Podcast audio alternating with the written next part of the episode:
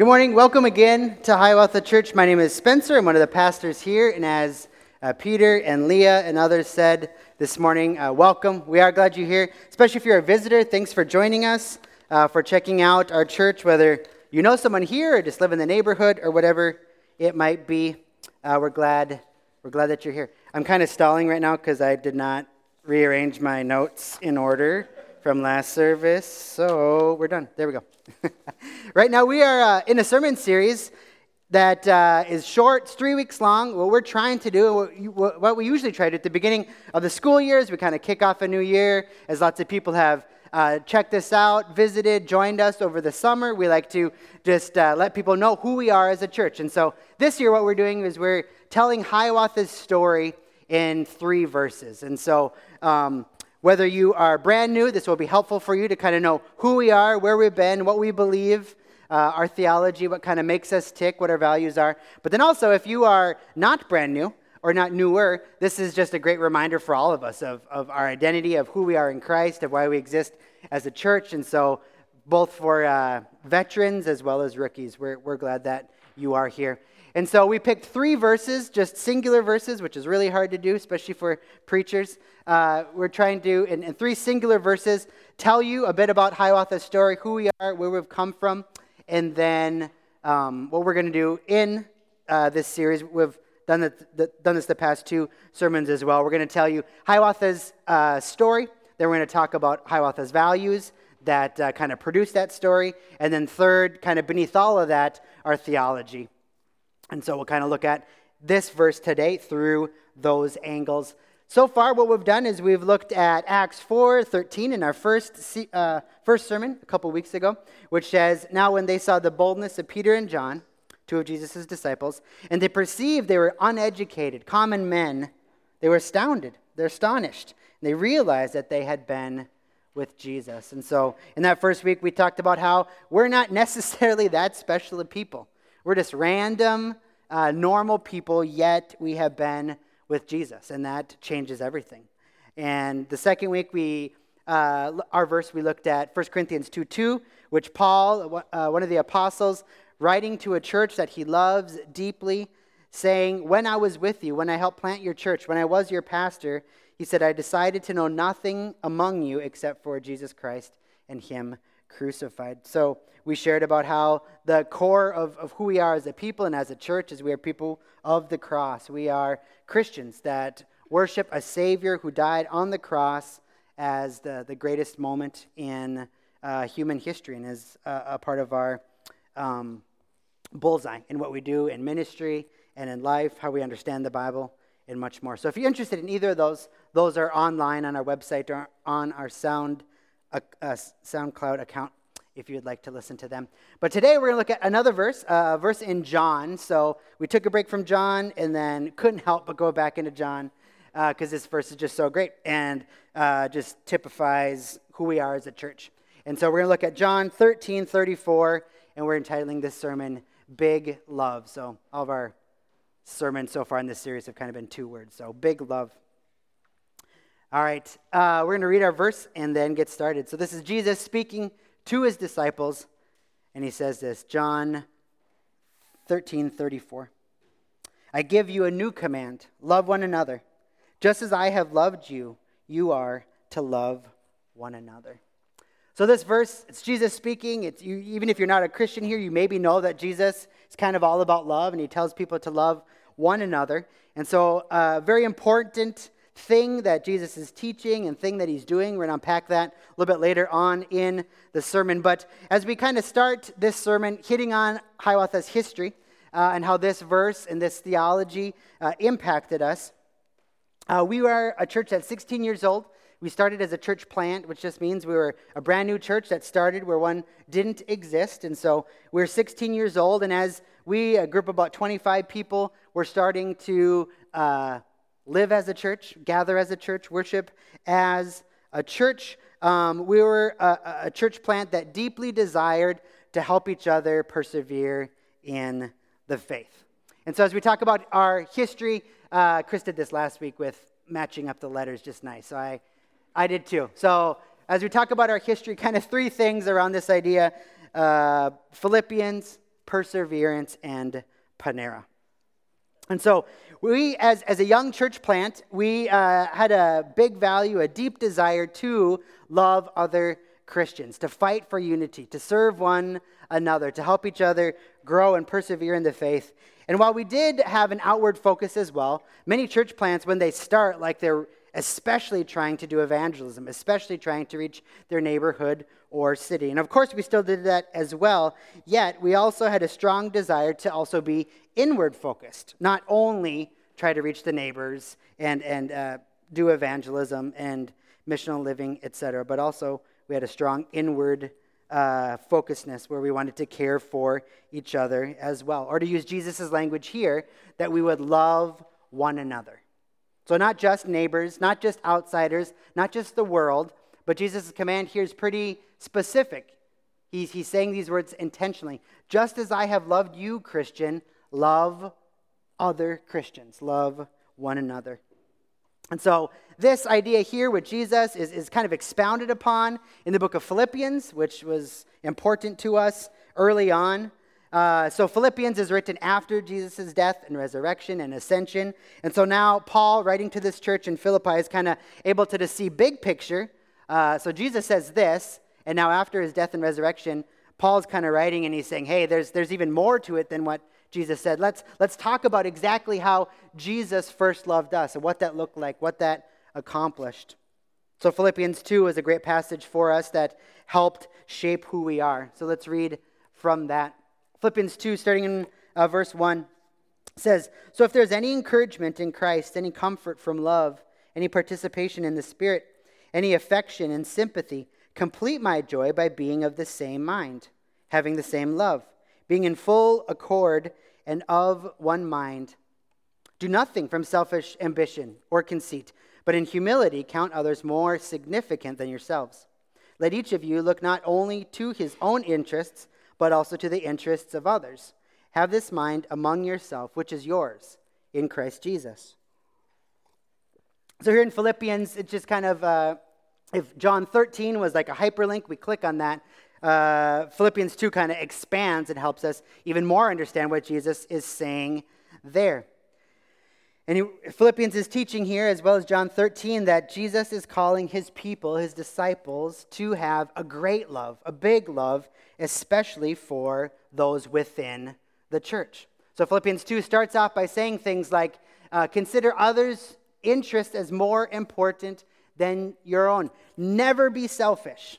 Some, so, some like pretty intense, uh, great commands, yet really hard to do. But he's sharing that to a church to do it towards others, to love others within the church. But it sounds, I mean, if, if we're honest with ourselves, this actually sounds a little bit scary, or maybe you feel crushed right off the bat by saying, man, even this morning, I have definitely not thought of others' needs as more important than my own. Or I've been uh, in disunity with people in this room or people in my household. But Philippians continues to tell us the why. It's not just a bunch of new rules that Christians follow, but Philippians gives us the why, just like Jesus does in John 13. So Philippians 2 continues Jesus Christ, who, though he was in the form of God, did not count equality uh, with God a thing to be grasped, but emptied himself by taking the form of a servant, being born in the likeness of men, and being found in him, or, uh, and being found in human form, he humbled himself by becoming obedient to the point of death, even death on a cross. And so the why, just like in John 13, love others because Jesus has first loved you. In Philippians, we see this as well. Love each other, have unity with each other, fight for each other. Don't be selfish because Jesus first did that for you. He denied himself. He'd emptied himself. Though he was fully God, he added humanity to his divinity. He came into the world not as a king, but as a servant. He humbled himself, and he even died for us. So, because of what happens at the end of uh, second or uh, Philippians two, the first part will naturally happen.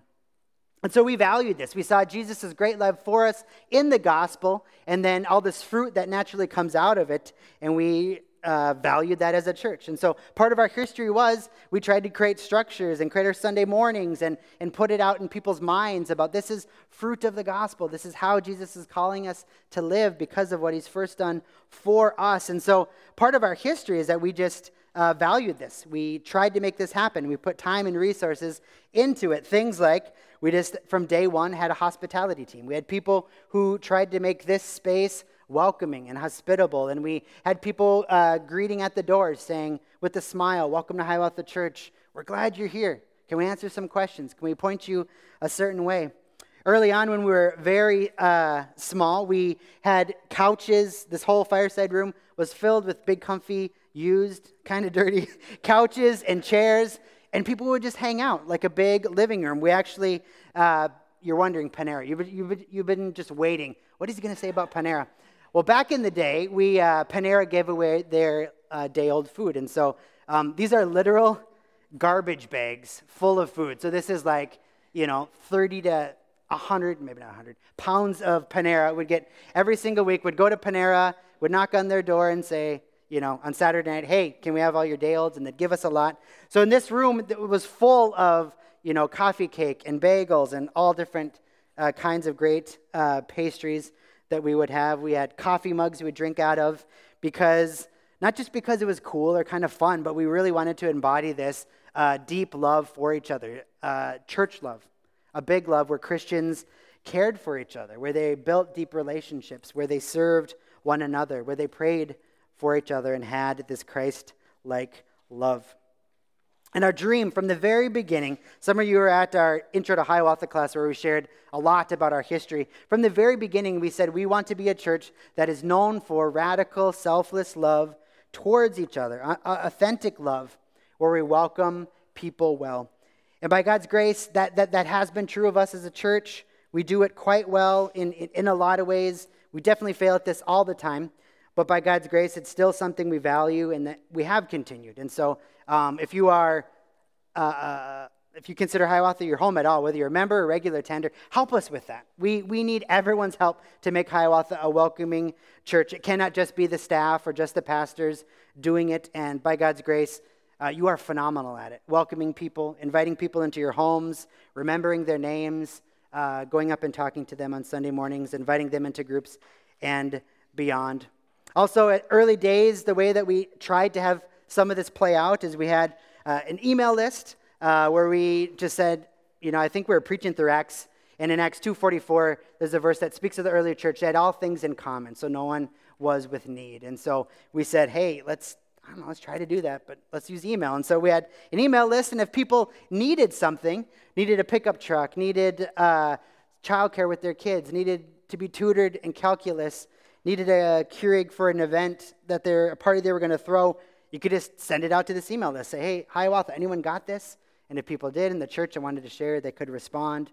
It's kind of morphed into a different group that we have on our app right now. But it was a way for us to bear each other's burdens, to meet each other's needs, to sacrifice for the sake of other Christians, all because we truly did see each other as a spiritual family.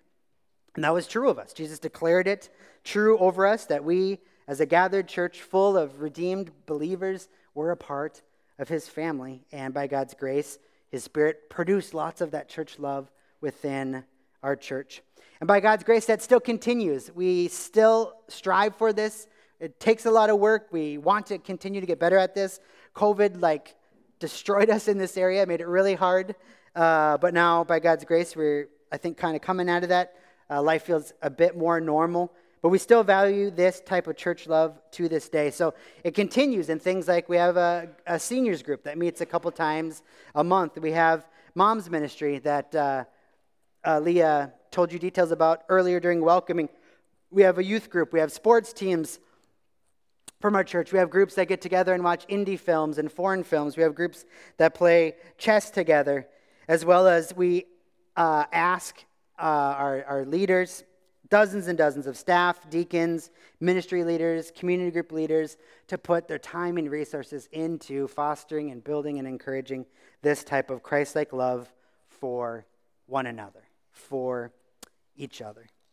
So that's just a little snippet into Hiawatha's history and how this verse shaped us and why it's important, how it's kind of played out. But kind of behind the curtain of, of why did this happen uh, were some values, some values that we had as a church coming from Jesus that kind of led to this actually playing out, this, this fruit in our ministry throughout the past 16 years. And those, those values, kind of related to our verse today, those three values would be just big love, a great amount of love, deep love within the church, a special type of love that's for other Christians. The second uh, value would be the reason that we have a great love for other Christians is because Jesus calls the church a spiritual family. And third, we are not just a spiritual family, but we are also the body of Christ. Actually, I didn't, I didn't mention that. That is uh, Spencer and Amy from about 15 years ago. That's Jesse, one of our pastors. And that, look, look how good that Panera was. We were very excited to eat that. Anyway, okay, so let's look at our values, starting with the first one. Like, we, like we've kind of mentioned earlier, Jesus is speaking to his disciples and he tells them a, a special type of love. He says, Love one another. Now, of course, he also says, Love your neighbor. He says, Love the world.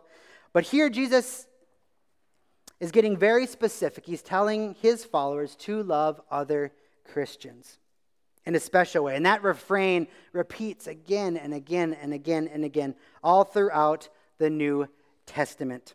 And so we're called to have this, this big love, this Christ like love within the church. Again, we're not saying don't love those outside of the church, but we're focusing in on Jesus' words here that Christians are supposed to have a unique, special love for those within the church.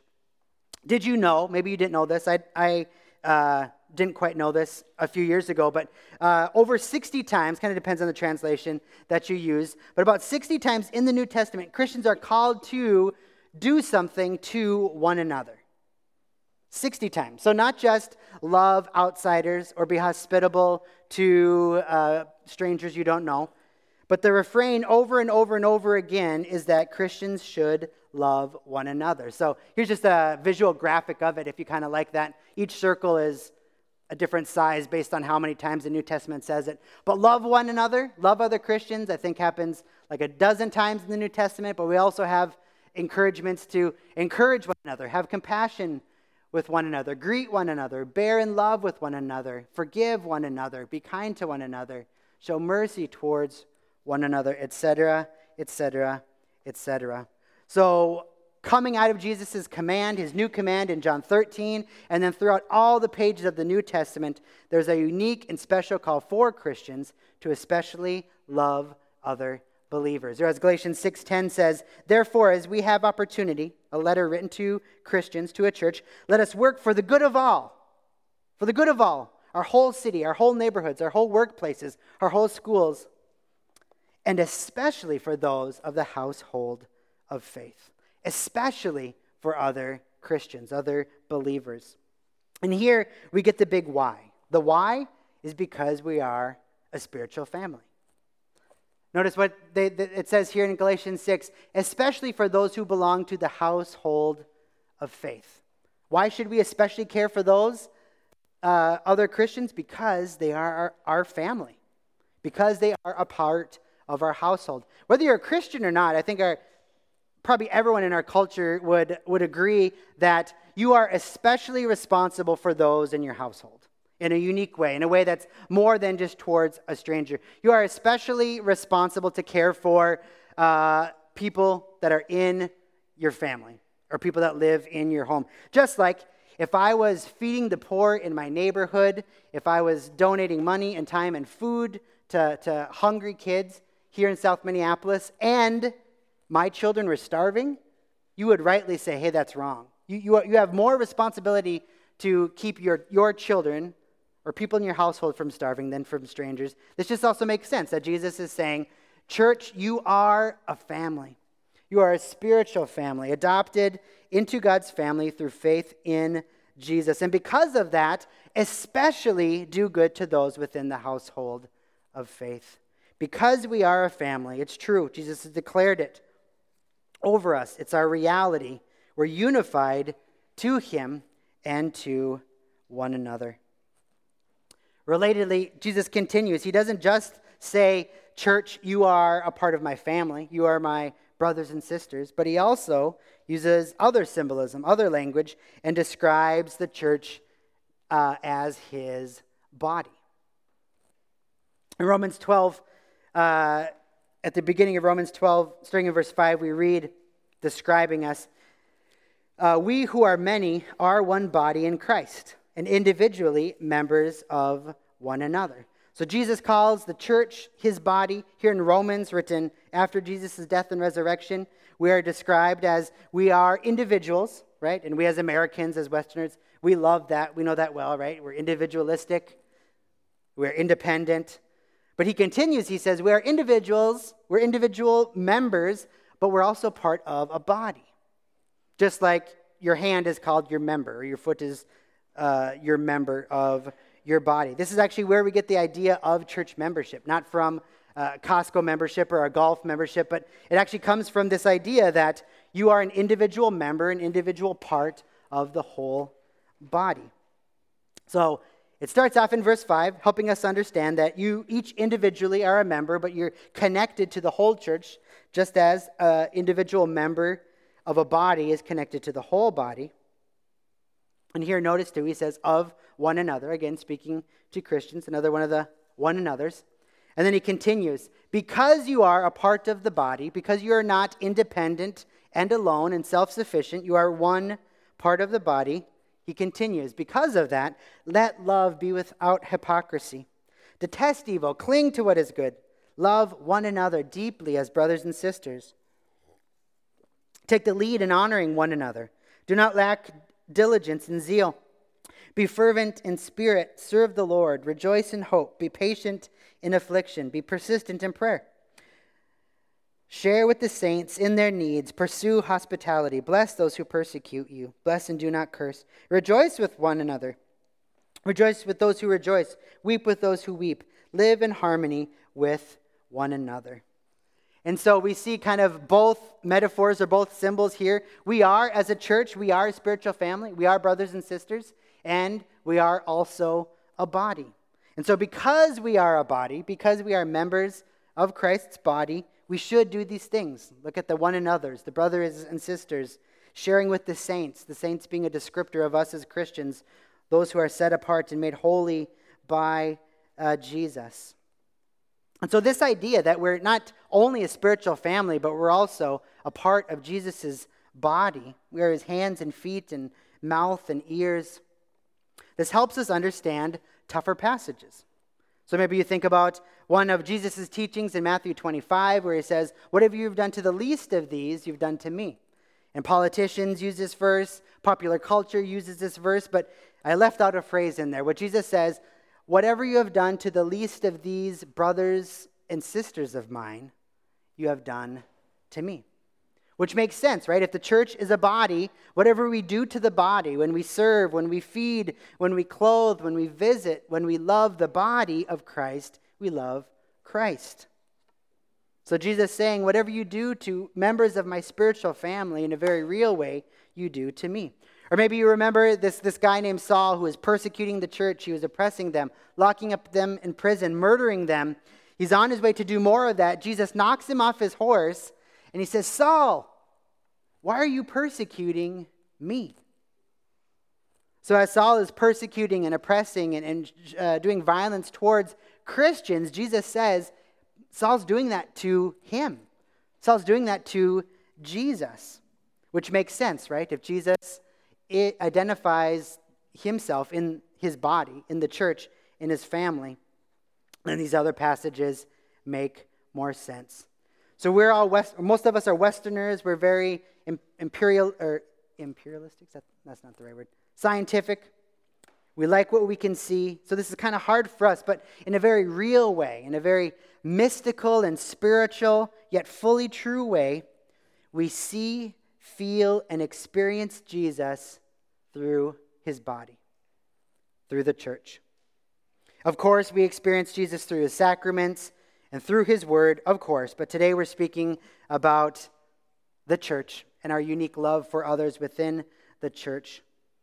But in a very mystical and spiritual way, we don't fully understand it yet also fully true way we see, feel, and experience Jesus through his body. His body here on earth, his tangible, physical body. Here's a picture of Hiawatha Church right now. This is the body of Christ. This is Jesus' body right there, or a picture of it.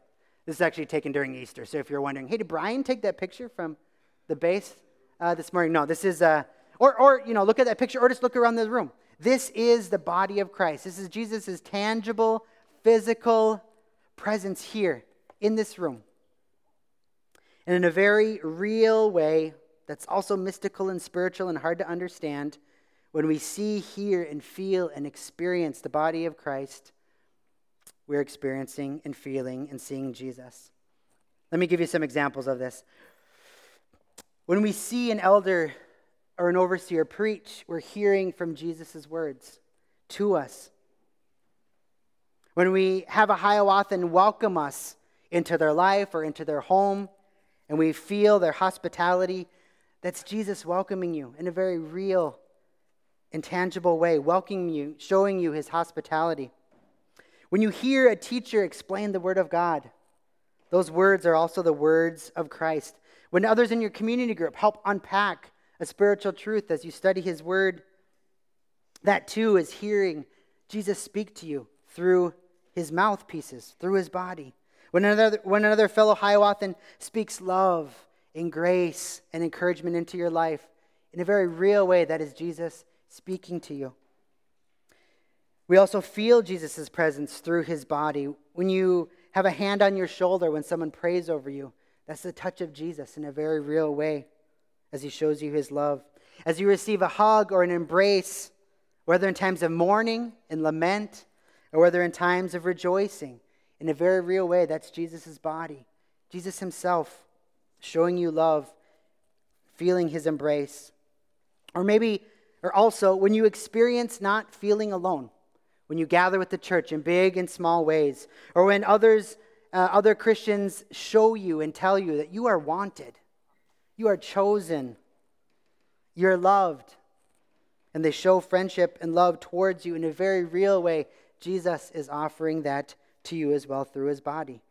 Or when you feel safe and secure and protected in the relationship or the presence of other believers, you're getting to feel and experience Jesus' own safety and security and protection that he offers you. Some of you know this already, but my, my story the past couple years has been unbelievably tough for my family. My son was born four months premature. He was uh, a pound, less than a foot. We lived in the NICU for nearly a year. It was an unbelievably horrible time in our lives.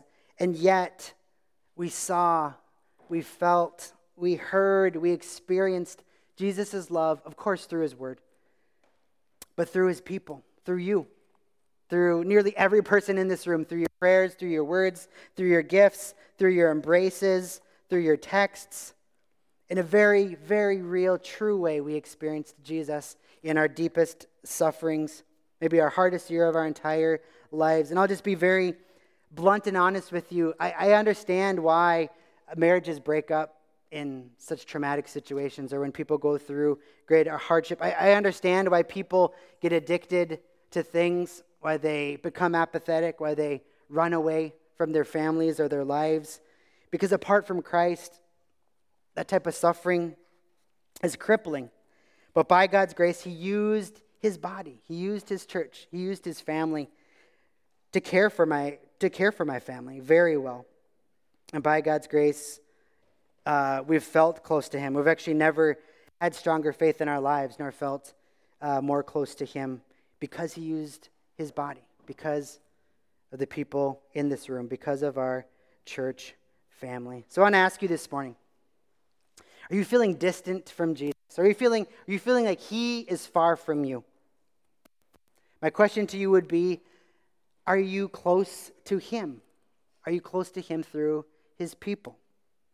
We're so tempted to believe, because this is so just foreign to our minds and the way life works, we're tempted to believe that Jesus is far off, that He's not answering my prayers, that He doesn't care when life is tough, when things are going bad, when our mental health is struggling, when we're being beaten up by our sin. Yet at the same time, we have Christians deep in our lives who are caring for us. And Jesus wants us to know that disconnect is not from Him. If you are close to His people, you are close to His body, you are close to Him. And so don't, He's telling us today, don't think that He's far from you, even though you're sitting next to His body right now and you're receiving encouragement from His people right now. In a very real, yet spiritual and mystical way, he is present in his body. And so, as you are close to his people, Jesus is saying he is close to you through them. Now, if you're feeling that way, that's very normal. Not to make you feel bad about that. We all feel that all the time. Little secret right now, everyone, almost everyone, is just not doing very well, right? The pandemic's been really hard. We have an enemy that's trying to make us feel distracted and alone and like no one wants to, to be around us and like we're on the outside. We have our own sinful hearts that fight against us. But Jesus is saying, I am close to you. I love you. Experience and hear and feel and see my love for you through my body, through my people. So, our encouragement to you, to all of us, is to invest in, like Jesus said, invest in one another. Invest in community, invest in one another in big and small ways, formal and informal ways. On Sundays and throughout the week, invest in other Christians, intentionally connecting with Jesus through Jesus' body. Love other Christians because and as he has first loved us. And this plays out in a hundred different ways here at our church, including things like community groups and the moms ministry and other stuff that we announced earlier this morning our seniors group, our youth group, community, friendship, sports teams, family friends, etc., etc. And like I said, this, this is tough stuff. It doesn't come naturally for us. Again, because we're sinful, because we have an enemy, because friendship is just tough. It's just hard. If it was easy, Jesus wouldn't have to tell his disciples to love one another. If it was easy, it wouldn't be repeated 60 plus times this focus that we need to love and care for and forgive one another. But let's not stop there. The reason we have these three values, which led to our history and life right now, comes out of our theology, comes out of Jesus' teachings towards us, not just in John 13, but beyond. So, as we were going over this verse, you maybe we were wondering, Jesus says, I give you a new command. And maybe you're just wondering, why does he call it a new command? What's new about this? Maybe you don't know much about Christianity or you're not a Christian, but maybe you just know, hey, like, I think kind of all religions, like, on the top of their list is like, love other people, right? Or maybe you know stuff about the Old Testament, where in God's law, uh, we are commanded to love each other, love your neighbor, love God with all your heart, soul, mind, and strength. So, what's new here about this? Jesus is looking into his disciples' eyes, saying, Guys, something new here. Something new. Listen carefully. So, what is new about this? First thing is, is that this type of love is unique. This is a type of love that is distinct. It's a reflective love. Jesus says, Love one another as I have first loved you. So, if you want to know how to love or what this love is going to look like, we look to Christ. So let me kind of compare these two things. What makes this a new command? What makes Jesus different than everything else out there? Because other religions say to love. So, how is what Jesus is saying here different? So, religion in general, a particular religion or just all religions say, do this and you will live. Follow these rules, pray a certain way, give a certain way, sacrifice a certain way, and you will live. You will be blessed, you will be enlightened, you will survive, you will have an afterlife. But the gospel says this Jesus already loved you through his death so that you will live. Right? With religion, do this and you will live. Well, what happens if you don't do it enough? What happens if you stop doing it? What happens if you screw up? But with the gospel, Jesus says, I already loved you. The, the, the love part has been done, has been accomplished, and so now you will live. And because Jesus' love will never change, you losing life, life now and life eternal, life with God, is secure. Religion says, love God with all your being, right? Deny yourself, sacrifice, pray more, give up more possessions, show more religious zeal, love God with all your being. But the gospel says, Jesus loved you when you were unlovable. Jesus loved you when you hated him. Jesus loved you when you were his enemy, when you were running away from him. Jesus loved you when you were unlovable. Now, because of that, we will naturally respond to that scandalous mercy with loving our Savior. Religion says, love others well enough and you will be blessed. But the gospel says, you've already been loved. You've already been chosen. You've already been blessed by the one being in the universe that you are especially created to be in relationship with. And so now you're freed and empowered to share that love with others. They seem very simple, but they couldn't be farther from the truth gospel and religion. Religion says our works are at the base of who we are. Religion says at the base, the, the, the roots of my value, the roots of my identity are in my work, in what I do. So if I work really hard, if I follow all the religious rules, if I deny myself and sell my possessions and get enlightened, that leads towards who I am. My value comes out of what I do. Do it well enough and perfect enough and constantly enough, and you're good. Until you're not, until you stop, until you forget, until you make a mistake. But Jesus' good news is that the foundation of who you are is not your works, the roots of, of your identity, your worth, your value is His works, which will never change. Will never change. Jesus' gospel is that His works, His love for us, and His following all the commandments perfectly will give us our identity, our place, our value. It is Jesus' works that is the root of our salvation, not our own works being our root. And because of that, and now Jesus says this will happen, naturally, something will grow out of that. Fruit will grow out of that. Our, our good deeds, our, our love for one another, the New Testament describes as fruit. This fruit of love that will be a natural response for being connected to the vine, to use other John language. As our song uh, we sang just a few minutes ago, it's not I, but it's Christ in me. And so, this passage here, uh, this is actually pre cross. It's before Jesus dies and is, is risen from the grave, but this is leading right up to it. It's right before this happens. And so, we see when Jesus says, uh, Just as I have loved you, you are to love one another. When he says, Just as I have loved you, we can understand that to be his whole life and now what he's just about to do his death and his resurrection. This helps us then understand that the commands, this command here, this new command, as well as the rest of the commands in the New Testament, are fruit from this new life, are fruit from the gospel. These imperatives for us flow out of the gospel. Or another way to say it, the motivation, the changed heart, the reason I want to do it, as well as the power or the ability to do it, all of that comes out of the gospel. It's a fruit of Jesus being our roots, his gospel being the foundation of our identity and who we are. So let me give, me, give you some examples to this. Okay, just like Jesus said, love because I have first loved you, the whole New Testament is like this.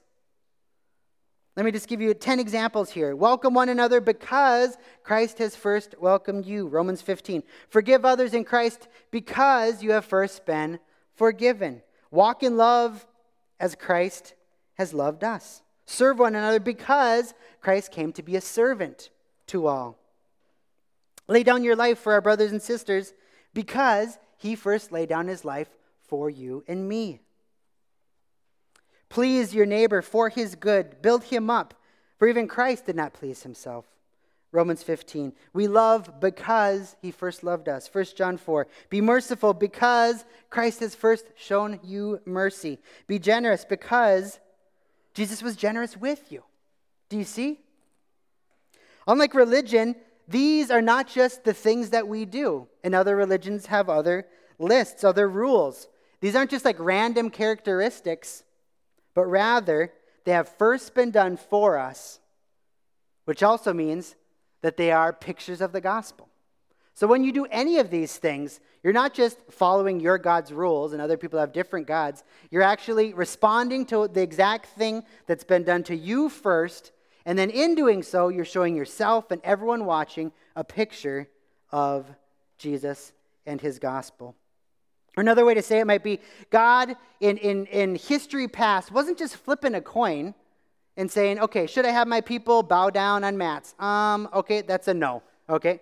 Uh, should I have my people love one another? And he flipped it. Oh, that one's yes. So I'm going to put love one another on my list. He flips it again on uh, should my people chant a lot? Oh, it wasn't like that at all. It wasn't as if all these New Testament imperatives and commands are just kind of arbitrary, as if some religions have some, some religions have others. But Jesus is making it very clear you have been loved with a scandalous, unbelievable love, and you, your, your response to that will look just like it. And then they describe a hundred different ways that these one another's will play out after being changed by Jesus' love. Now, here's where it gets practical, right? Maybe some of you are saying, yeah, but I've lived around some of these people in this room. I'm in community with some of these. I live with some of the people in these room. What happens when they hurt me? Because they're going to hurt me. Maybe they've let you down already this morning. Maybe they've sinned against you even just in the past few minutes. The truth is, relationship is messy. Community is messy. If it was easy, Jesus wouldn't have, have it have Jesus wouldn't have had to tell us to think of the gospel, which will lead us to forgive each other and to show mercy and to be quick to forgive. Just like in an even healthy family, there's conflict right? If you're part of a family, I'm sure you've experienced conflict in your family. Even in a healthy family, there's conflict, there's hurt, there's letdown, there's sin. This is going to be true of our reality living as a church, as the family of God, as the body of Christ as well. And that's been our story as well, both in the, the story I shared earlier about our year in the NICU. We were let down, we were hurt, we were even sinned against at times, as well as just normal church life. I'm sure it would not be hard for all of you to write down 10 ways people in this room or other Christians have wronged you. But it is in these moments when we are tempted to run, tempted to close up, tempted to retreat, tempted to fight back or to sin towards those who have hurt us, or tempted to ev- never open our hearts again because it just hurts too bad to get rejected again, ignored again, hurt again. It's in those moments which are very real moments, and we all experience those because we have an enemy who wants to destroy us, who wants us to feel separated and on the outside. We have our own sin issues. So, this is our, all of our realities, at least at some point.